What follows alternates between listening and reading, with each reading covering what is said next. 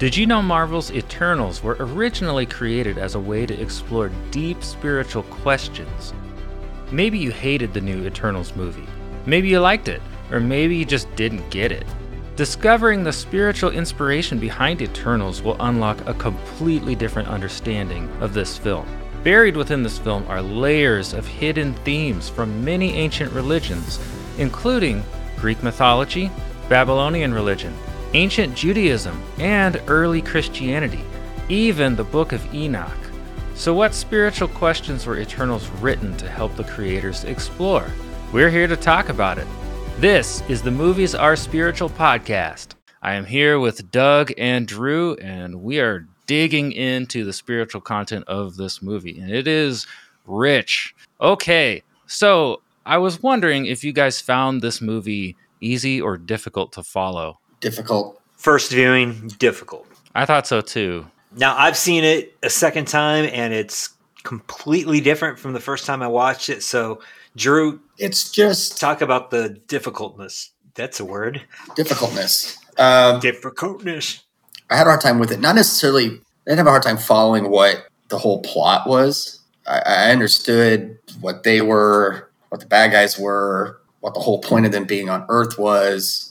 That stuff I followed. The hard part for me was I thought there was a lot of downtime. There's just a lot of talking and not a whole lot of action. And it's a two and a half hour movie.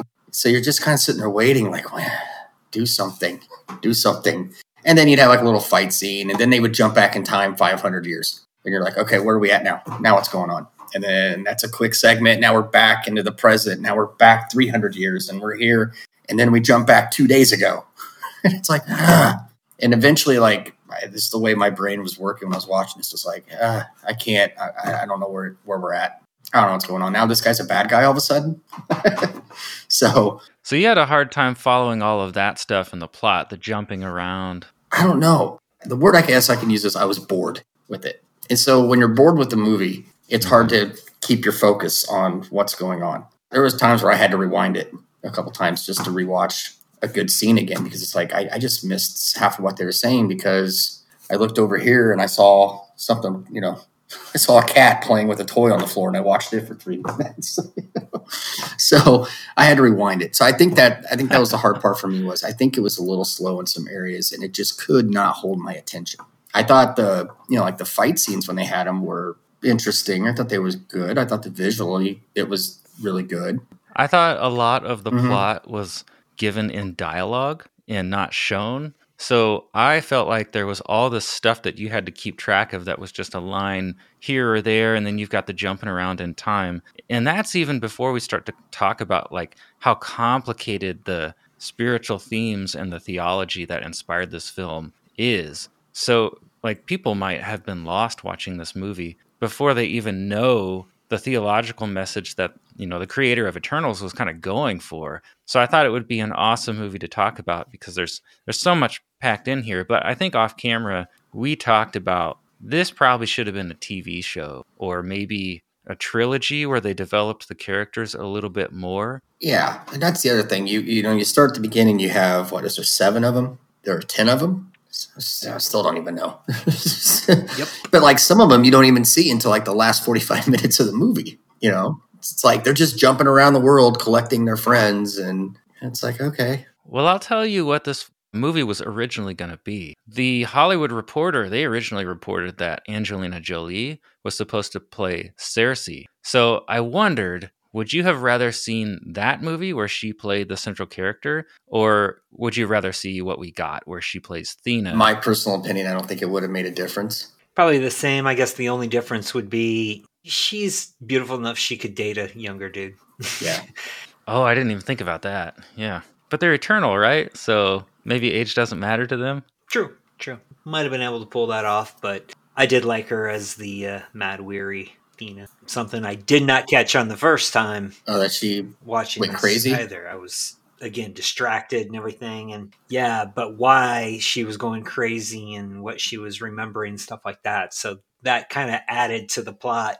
I don't know why she went crazy. Yeah, you, Mhm. you don't remember that, do you? Yeah, See, that's one of those things where they just drop one line And if you miss it, then you miss something central. They should have shown it in flashbacks, or they should have shown Yeah, yeah. Uh, what happened. So I guess we'll get to that when we go through the plot, and it'll be a surprise for.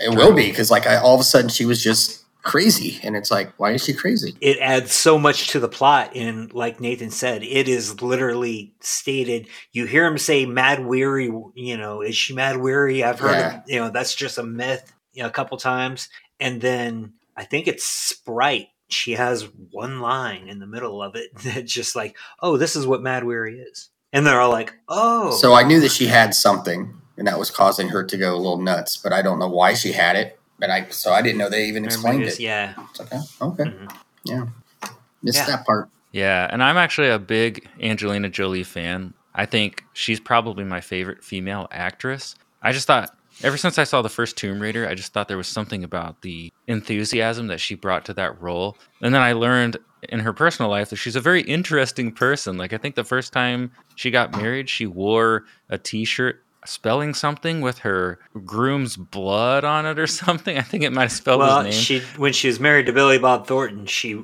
she wore a vial of his blood as a necklace Mhm. and Oh. he wore a vial of her blood yeah she's she's a little freaky So it's not as weird as the article I read because I was imagining that she like the article I read said it was on the shirt. could be on you know Oh no, it's um, cool. i could have totally seen her doing something weird like that Yep. More fun stuff to look up. yeah For listeners, I thought if you didn't like this movie, like if you thought it sucked the first time you watched it, I think the key to enjoying this movie is being able to identify and understand the spiritual themes. Some of these characters are going to represent angels and gods, and it's inspired by material from a number of old ancient religions. So if you notice that, Jack Kirby was actually trying to explore the origin of humans when he made Eternals. So as we dive into that material, I think it might be interesting because I know I dragged you guys kicking and screaming into reviewing this movie. One of you had seen it, one of you hadn't. you weren't excited, and I thought, okay, well, let's talk about what it's about spiritually and then rewatch it. Let's see if you feel the same. So you'll hear our final verdict at the end, and you'll figure out if I actually like this movie and think it's good or not.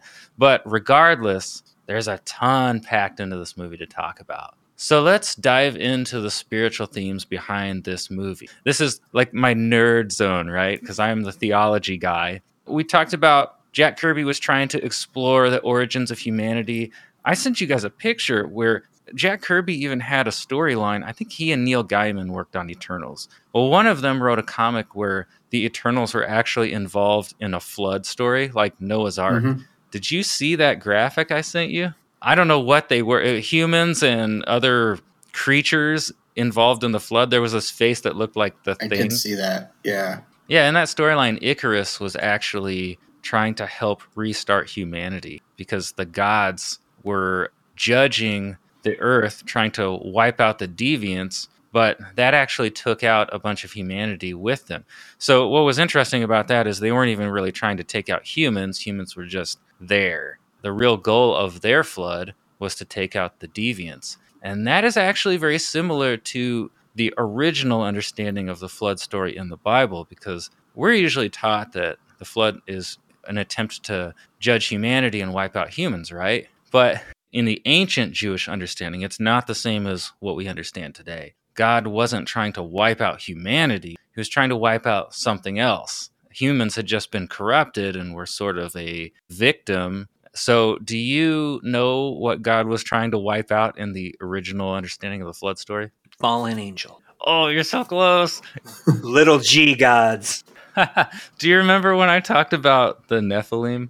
That- It's in Genesis 6. The Yeah. gods uh-huh. had reproduced with humans to make these hybrid beings, half human, half god. And they were trying to destroy humanity or rule them as kings and corrupt them. It's kind of like 2001 A Space Odyssey, where the aliens try to corrupt humanity, right? So, in that telling of the story, when God sends the flood, he's trying to defend and save the uncorrupted portion of the human race. As opposed to being an angry, wrathful God that just wants to kill all humanity, as it's often understood. That's what that comic clip I found was. It was a picture from the story arc where the gods are trying to wipe out the deviants and humans are sort of caught in the middle there. So I thought that was interesting. There are a lot of pieces in this story where the creators of the Eternals were trying to explore the creation story, the creation of the universe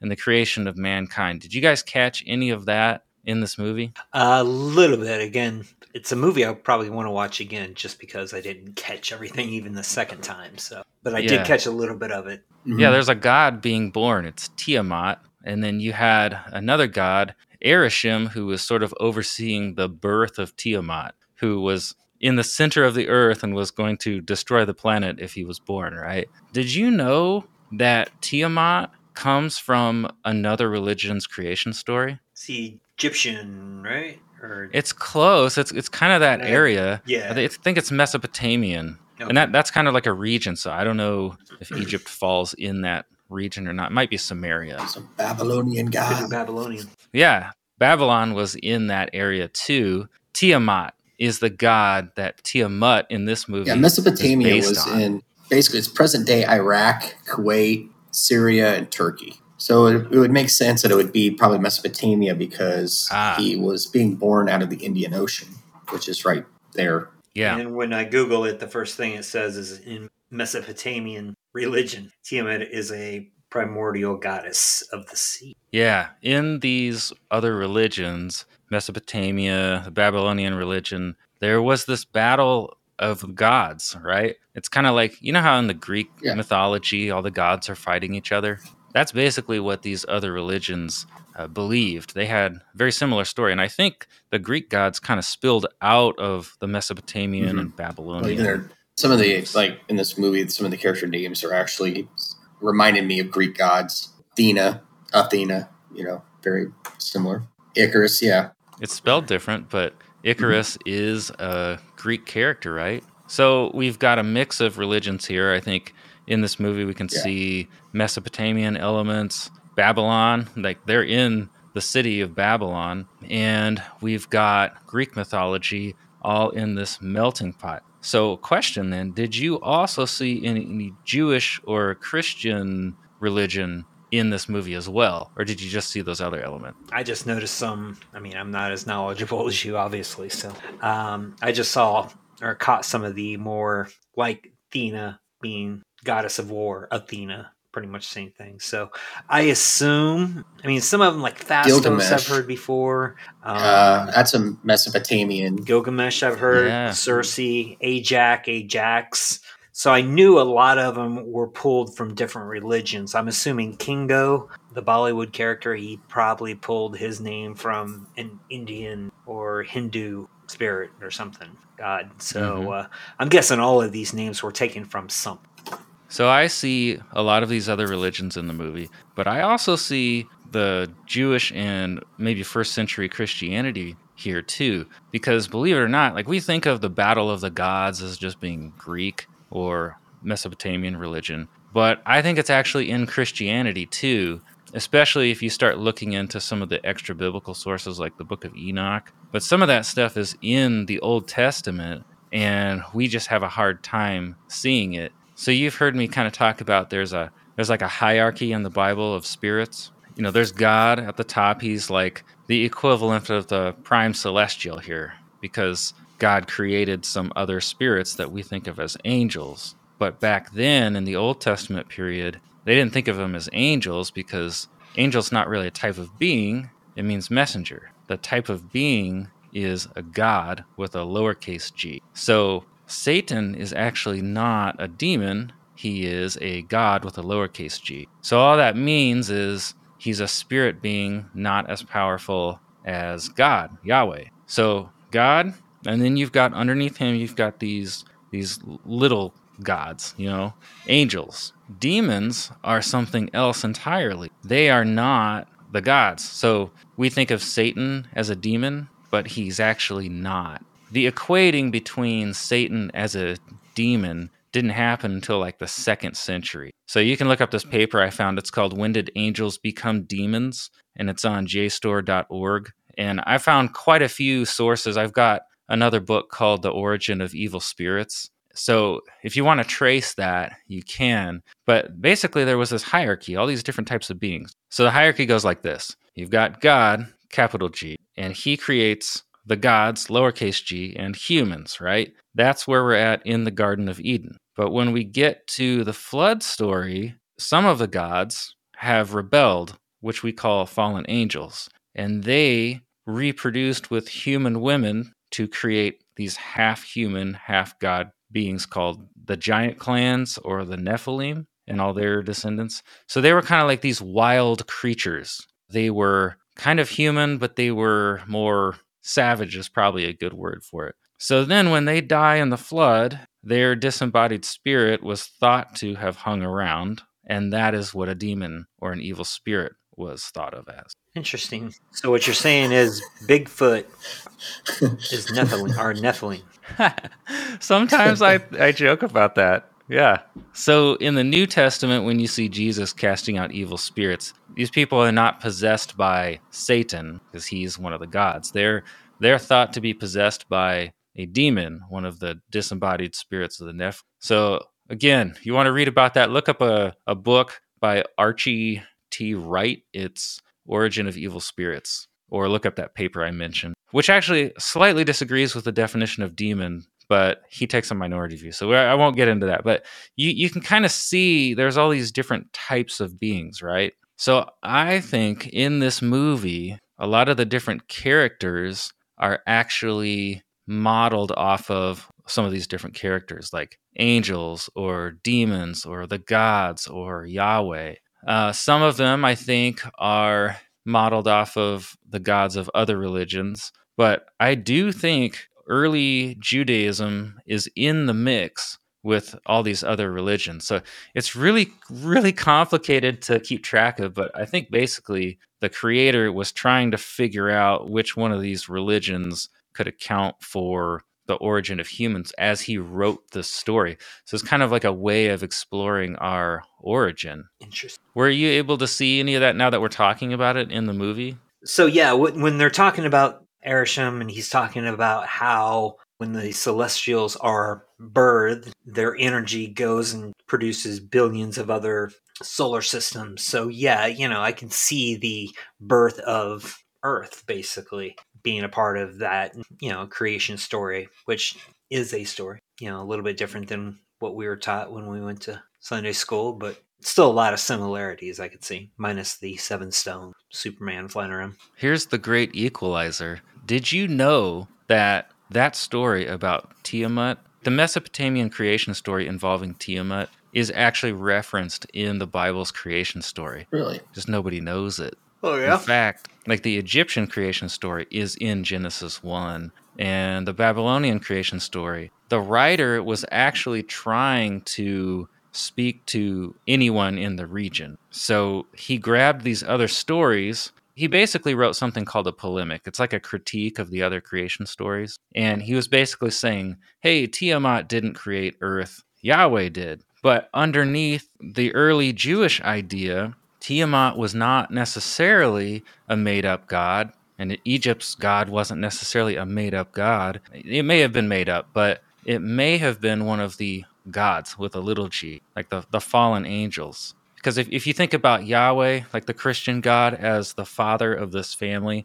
with the gods and humans, basically, when these other gods would want to be the head of the family, maybe they're like, oh, we don't like that God made humans. We don't like that God has this plan for humans. We just liked it when it was just us, us and God, right? So they start kind of doing their own thing, like Satan in the Garden of Eden, right? Well, what happens is the other gods, like Satan, are basically trying to take over Yahweh's position. They're like, we don't like his decisions. We want to make our own decisions, or we want to kill humans or something. So when they go rogue, maybe they pick up followers in Egypt or something, right? So it's quite possible that the early Jewish view of gods and angels actually accounted for all of these other religions. Isn't that yeah. interesting?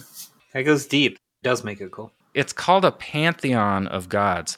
Like people are probably listening to this thinking I'm like talking about polytheism, but polytheism is like Greek, where all the gods are kind of on the same level. The difference between that and the pantheon in Christian thinking is that like Yahweh is the only being like him. He created all the others and they're lesser. But in Genesis chapter 1, you know, it's talking about God separates the heavens. That is a reference to Tiamat. In the Babylonian creation story, Tiamat was killed by one of the other gods, and her corpse was split in two, and one half became like the heavens, and one half became the earth. When the writer of Genesis rewrites that, he takes the name out and says, No, Tiamat didn't create the earth or Tiamat's corpse. God did. That's where that's hidden in there. So you could look at this movie partially not as like an anti-christian movie you could look at it as like oh it's the battle of the gods right tiamat's just one of the fallen angels and things like that i mentioned th- those other creation stories are buried in there well the egyptian creation story was that the egyptian god spoke everything into creation and so the genesis writer's saying no you know again the egyptian god's just one of the fallen gods so yahweh did that That's probably the most controversial theology I've introduced on the uh, podcast. That is interesting. I don't know how to say. I don't know how to reply to that. I'm like, um, okay. it actually kind of disturbs people. It doesn't bother me. I don't have any problem with it, and I don't. It doesn't make me question the Bible. I don't know if this bothers you. No. No, I mean, again, it depends how you take it. I mean, depending on how deep you want to get into this yeah, I think the Bible's great. I think you can learn a lot from the Bible, but there's a part of me that always thinks that the Bible was written by man. Man is flawed, you know. it is interesting that God partnered with humans, right? Because I do think you're going to see some of the human personality in there. And me, I still think it could be God's message, but you will see some personality there. So maybe they have the message and they're like, oh, I'm creative and and they write something that reflects their creativity motivated by God, if that makes sense. I agree. I'm, I'm kind of with Doug on that too. Obviously, the Bible is important and there are a lot of things to learn from that, but I don't take it literally. I they talk about the creation was in seven days. I don't take it as literally seven days. I think a lot of them because every religion has a flood story my personal thoughts on the on the whole flood story is I don't think the entire world flooded. I think a lake got too big.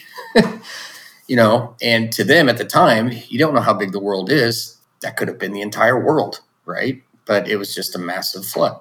I, I mean, and that's just mm-hmm. kind of because every every religion's got these stories. They all kind of tie together. They're all a little bit different. So to say that a flood didn't happen probably happened. I don't think it happened to the extent. I think some of these stories are a little bit of exaggeration. They're entertaining stories, and again, there is stuff to learn from it, but a lot, especially like the Old Testament stuff, I don't take that literally. I don't think. Well, you're in luck because in the original language, there is room for the flood to be local, given the context. So there is a debate mm-hmm. about that, and there's there's a legit case for it. So I, I think that's interesting, and I, I think what I'm trying to explain here with Genesis is somewhat to what you said, Genesis may not be meant to be taken literally. It might be a theological message because the days of creation correspond to the creation stories of these other religions. I mean, that, that's probably not a scientific message. He's trying to speak about the views of the day. And the reason it's so confusing is we don't live in that society anymore.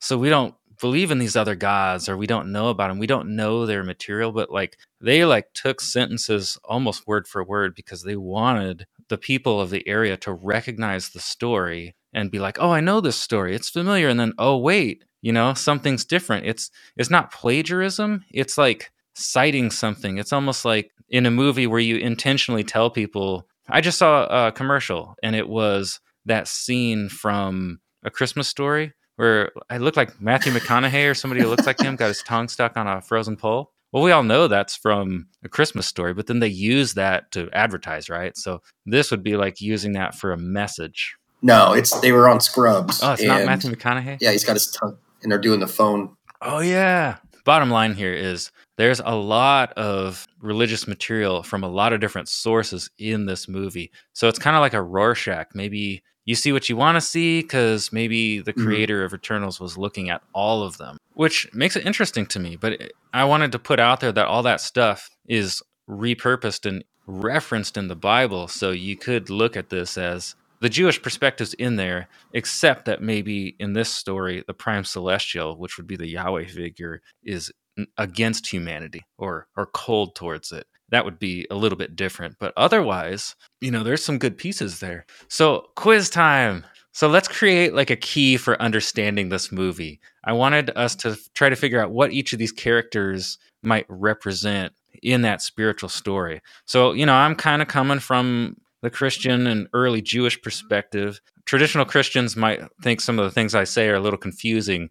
That's because I'm looking at like second century and before. Let's look at this character, Tiamat. What do you think Tiamat represents? Like, what type of being from these other religions we've discussed? The god of birth, bringing to life. But the same way, he's also destroying. it. Creating the planet, I guess, right? But with his birth, the planet ends. Yeah, but he's not like, oh, I'm here to destroy the earth. He's just like, hey, I'm here. Oh, shoot. But he's also Sorry. destroying life at the same time. So, That's great. you know, I don't know. What do you call that? Yeah. If you're in a polytheistic religion, then he's one of the gods, right? If you're in early Christianity or early Judaism, he's gods with a lower g, who we call today angels. That's what he is. That's Okay. what I think. Oh, okay. Well, We're trying to figure out what they are in, in history or what they represent in the movie. What they represent. Oh, I, okay, I can see. Okay, I can see the angel part because he is like a. He's not the big god, but he's one of the other right, one of the lower gods. So I see where Mhm. you're going with this. Yeah, it won't be a perfect analogy, but I think it gets pretty darn close. Now, I think another difference, though, between Tiamat in the movie and Tiamat is I'm pretty sure Tiamat Tiamat's a female goddess. And in this movie, I think they changed him to male and they changed one letter of his name. So, what about Arishem, the prime celestial? What does Arishem represent? Well, I, I think he'd be like the head honcho, so he's got to be God, right? Got to be God, right? So he's got to be either God in Christianity or Judaism or Islam, or the most powerful of the gods. And so if you're looking at Greek mythology or Mesopotamian religion, it'd be probably like the god in charge that conquered the other gods. Zeus. Would you argue that Arishem is evil or Uh, indifferent or I don't necessarily think that he's evil. He, I mean, he had a he had a plan, and his plan was just to continue to. I mean, he was expanding his, I- I, I guess, all the his angels or whatever. So he did need humans protected. I know that he had an ulterior motive for keeping them protected because what the Earth has to reach a certain population before this new god can be born. So that's why he sent the Eternals there to protect them until they got to a certain population, and then you guys go home. We're gonna kill the planet, keep moving on. I don't necessarily think he was evil. I just don't think that he had a whole lot of compassion for humans. They were just they were necessary for Mhm. his plan. It's not that he didn't like them. It's just I don't have a use for them anymore. That's all it is. yeah. yeah. It's kind of like deism, Yeah. maybe, where God's kind of distant. Though it's not like early Christianity where God cared about humans as much yeah. as I, I, I think if he were truly you know? evil at the end, he would have just destroyed the planet regardless. I think he would have he wouldn't have shown a little bit of compassion at the end because he even said, "Show me why they're useful, and then I'll come back and reevaluate later." So, I mean, if he was evil, he would have just said, "You ruined my plan. You're dead. You're dead. You're dead. They're all dead." And he didn't do that. So, So he's not evil, he's just cold. Is it cold or is it just. Eh. I mean, are we cold because we walk outside and accidentally kill 45 ants while walking to our car? We don't even realize it. You know, they're looking up at us and then these giants walking around, and it's like they're murdering all of us. Yeah. And it's like, well, I don't even know you're there. You know, so it's like, I don't think he's trying to play God. He's trying to, like Drew said, produce more celestials. Oh, is this film trying to debate whether or not humans are animals or not? uh, just like that's our whole existence is just to Well, it's similar to, you know, if you really want to go there, the Matrix, because humans are just batteries. I thought that too. As you live and die, your body sinks into the earth, and Tiamat takes that energy, and now he's got billions of people on the earth all producing energy and raised up all these nuclear plants and everything, and now he's ready to come to life. And when he comes to life, he's going to produce billions of other planets or solar systems. A lot of them that could be 10 times better than Earth ever could be. That's where the uh, debate comes in in the movie. It's like, save these billion people or have billions of planets with billions of people on those billions of planets. Why just save this billion? Yeah. That's a good point because I think he just looks at humans as they're just a commodity. That's all they are. They're just a resource, and that's what I need right now. Yeah. And You really think about it, you know, or think of batteries and the juice in the batteries are a solar system that you just don't realize it's a solar system. You just think it's a battery. And during that whole time, an entire lifetime goes through, and then you're just like, throw it away, yeah, start up a new one, you know? Yeah. That's probably what he thinks of it. I've seen some other reviews of this movie, and some of them thought that this was a whole way to talk about I abortion. didn't catch that at all. And I actually think it's not. Yeah, yeah. They were like, "Oh, they're gonna have to abort Tiamat for you know the humans to live," but I actually think they just didn't realize that they are actually retelling the Mesopotamian creation story in this movie. I think it was literally just inspired by trying to explore these different religions and which one might be the origin of humanity. I do not think it's actually anything political, in my opinion. It's I could be wrong because we don't know what the director had in his head, but I know what the writer of the Yeah, I think that's story had. into something that's not there. Not, I didn't see anything political in this entire movie. It's yeah, Yeah. all, all but all sides found something political to complain about too. Yeah. Well, that's what you do when you don't know the original context, right? Like you have to guess, and then that can lead people down some paths that are not the writer's Yeah. intent, but it seems correct at the time. Leave the politics out of the movie. Yeah. Tell me what you think the Eternals represent. What what type of being do you think? The whole time I saw it, I kept thinking of them as angels, guardian angels. They're there to protect, and that's Yeah, that was their job the was thing. to was just to protect humanity. So that's just how I always thought they that's what they were. They were just basically angels. Yeah, they're a near perfect analogy of angels, I think. Or, you know, in the Old Testament period, the angels were called the gods, lowercase g. So the point where it gets a little confusing is we talked about Tiamat and Arishem. You've got Arishem as the prime celestial, but then what's Tiamat? Because in early Judaism and Christianity, Tiamat would be a god or an angel, right? But here in the Mesopotamian version, here all the gods are equal, right? So it's more like Greek Greek mythology. With the whole word gods, it becomes confusing. But I think of it as like Arishem is like a colder Yahweh, and then Eternals are angels. It actually works out really well because you've got fallen angels too. Like Ikaris is going to take a turn in this movie. So he's kind of like a fallen angel. So he's kind of like Satan or one of the other fallen angels because some of them are going to decide "You know, we don't think humanity is worth saving. It's actually like a perfect retelling of the Garden of Eden story almost. Would you consider like uh what's his name Tiamat? Would he almost be like a demigod? Because that's like part deity, part human. And the only reason I say that is because he's being born using all Mm. this human energy. That's kind of the same thing as a Nephilim. So you have a right? god and a demigod, and the other guys would be the angels. Yeah. Yeah, maybe he's a Nephilim. Oh, that's amazing. so I was paying attention a little bit.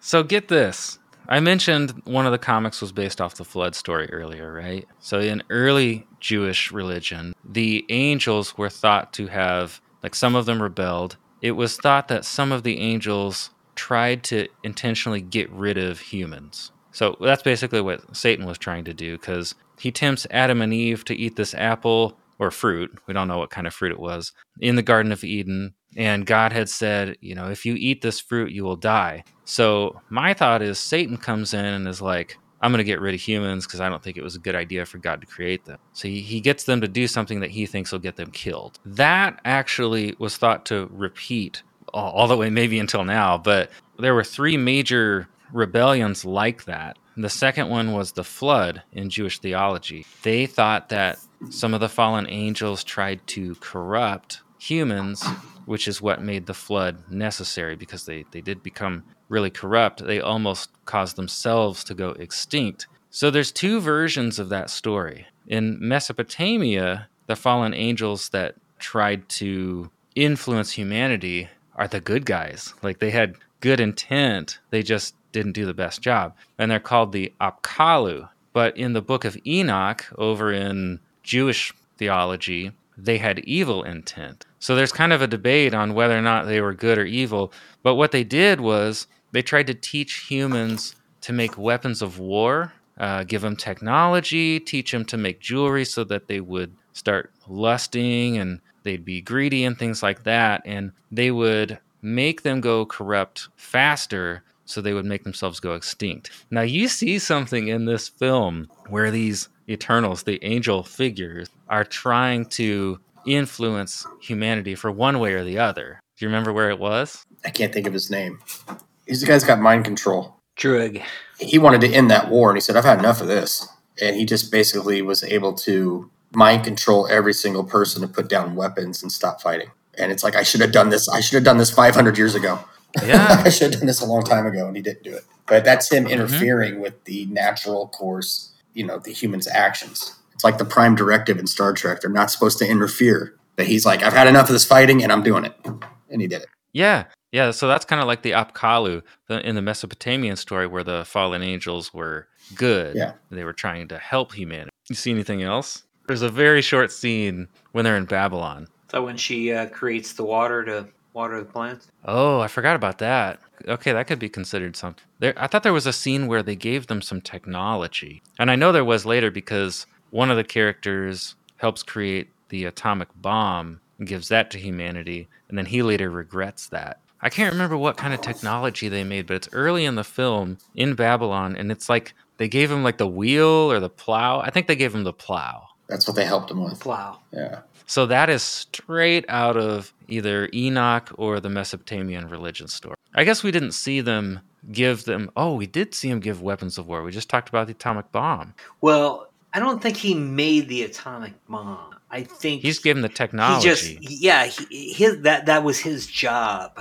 while he was there is to inspire people he didn't build the plow and give it to them he inspired the people to come up with the idea of a plow and then that's why he ended up quitting because the ideas that he gave they continued to make into weapons where he was trying to create life and way to continue living we just created a weapon that's what made him quit so he had good intent. So it's not exactly the Enoch story, but it is maybe the Mesopotamian story. at least that's the way i took it Well, what about the deviants? What do you think the deviants represent? Demons. I'm still a little confused on that because Arishem created the deviants as well. Mhm. Yeah, it's not a perfect analogy. They could be the Well, Nephilim. Yeah, I mean, he did. He created them.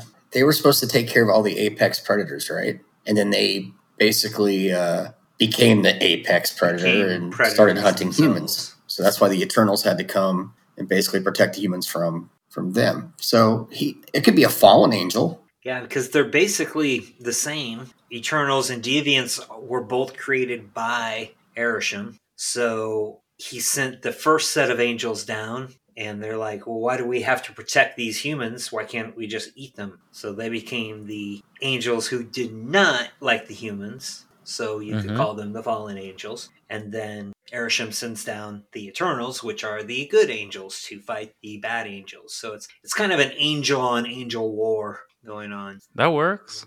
I don't know if there's a right or wrong answer for this. There is a possibility from the Babylonian creation story, though, because in that story, Tiamat was murdered, and when Tiamat died, that's when her corpse turned into the, heavens and the earth. When Tiamat died, she created monsters, the first dragons. So I wondered if that's what those deviants represent. They're dragons that came out of the death of Tiamat. Of course, Tiamat doesn't die in this film, so it's not it's not perfect, but it's possible they were looking at that in that creation story. Have you ever heard of the Epic of Gilgamesh? Yeah, it's Mesopotamian, and I know that it's basically it's like his journeys. I know it's it's almost kind of like Gulliver's Travels in a way. It's just it's him traveling. I know that he helps out a goddess at, at one point and has to like fight a creature. It's been a long, long time. I've like heard the story like once, so I'm trying to remember everything about it. But goddess, So helping out the goddess is that Athena? the aid of goddess Inanna, and drives away the creatures infesting her tree. And then after someone dies, I mean, there's a couple different ones, but it sounds like he was kind of a warrior. Yeah, he's actually a Nephilim. Oh, okay. I don't know if they call him that in the Gilgamesh story, but he is a half human, half god hybrid figure. He's a giant. I think he's Yeah, he was actually a Sumerian. Sumerian king. He was a historical king in the Sumerian city state of Uruk, ruled anywhere from like it says 2900 to 2350 BC. And there's some overlap between that and the book of Enoch and the Old Testament. So he's somewhat connected to at least a version of the flood story because he actually meets the Sumerian version of Noah, someone who survived the flood by building a boat. Oh, So there's a character in this movie called Gilgamesh. So that character, inspired by this child of the gods or a Nephilim, what do you think Gilgamesh is? I guess we already said we thought the Eternals are angels, which I still think is probably the most accurate. Go. I like Mesh. He was Yeah, I was I was not happy that he wasn't in the last half of the film yeah. because I, I liked him. But what about Ajax? So we, we said the Eternals are all angels, but I wondered specifically what you thought Ajax represented because she is basically in command of the other Eternals. So if they're all angels, she's in command of the other angels. Does that inspire any ideas of what maybe she might represent, like biblically or anything? Maybe Michael. Is Michael the head angel? Yeah, like an archangel. yeah. or what? you know, similar to you know that. I know she's uh, based off of the uh, is it Ajax? Is that a Greek demigod or something Uh, like that? Let me take a look here. That I don't know. Do you know, Drew? Ajax. He's a Greek mythological hero. There's actually a couple. There's Ajax the Great, Ajax the Lesser, Ajax the Cleaner, Ajax the cleaner. Ajax Duckman from the cartoon Duckman. Makes me think of Jack from Mortal Kombat or Jax. Jax. I know that her name came from Yeah, that, Aj- as yeah. did Icarus. I did like how uh, they did mention the story of Icarus. You know, Icarus was the one who flew too close to the sun, burned his wings up. well, that plays out almost note for note. Sprite made that up, like in whatever BC. They actually said that in the movie or um, at some point. Sersi's telling uh, Jon Snow. What's Sprite from? Uh, Sprite's a fairy. I know that from video games, but does that come from something older than video games? I'm sure it does. I think sprites have Yeah. always been, you know, like fairy type, and that's why that character is a child, doomed to always be a child because she's kind of the little. Sounds like you know he took stories from everywhere, so you know it's not just gods from different religions. You know, you got Sprite, who obviously is the fairy of the group. You know, you can take that from Tinkerbell, you, you know, whatever. Uh, they actually talk about that in the movie too, about how you know she is the Tinkerbell of the group. Druig name comes from the Druid people, so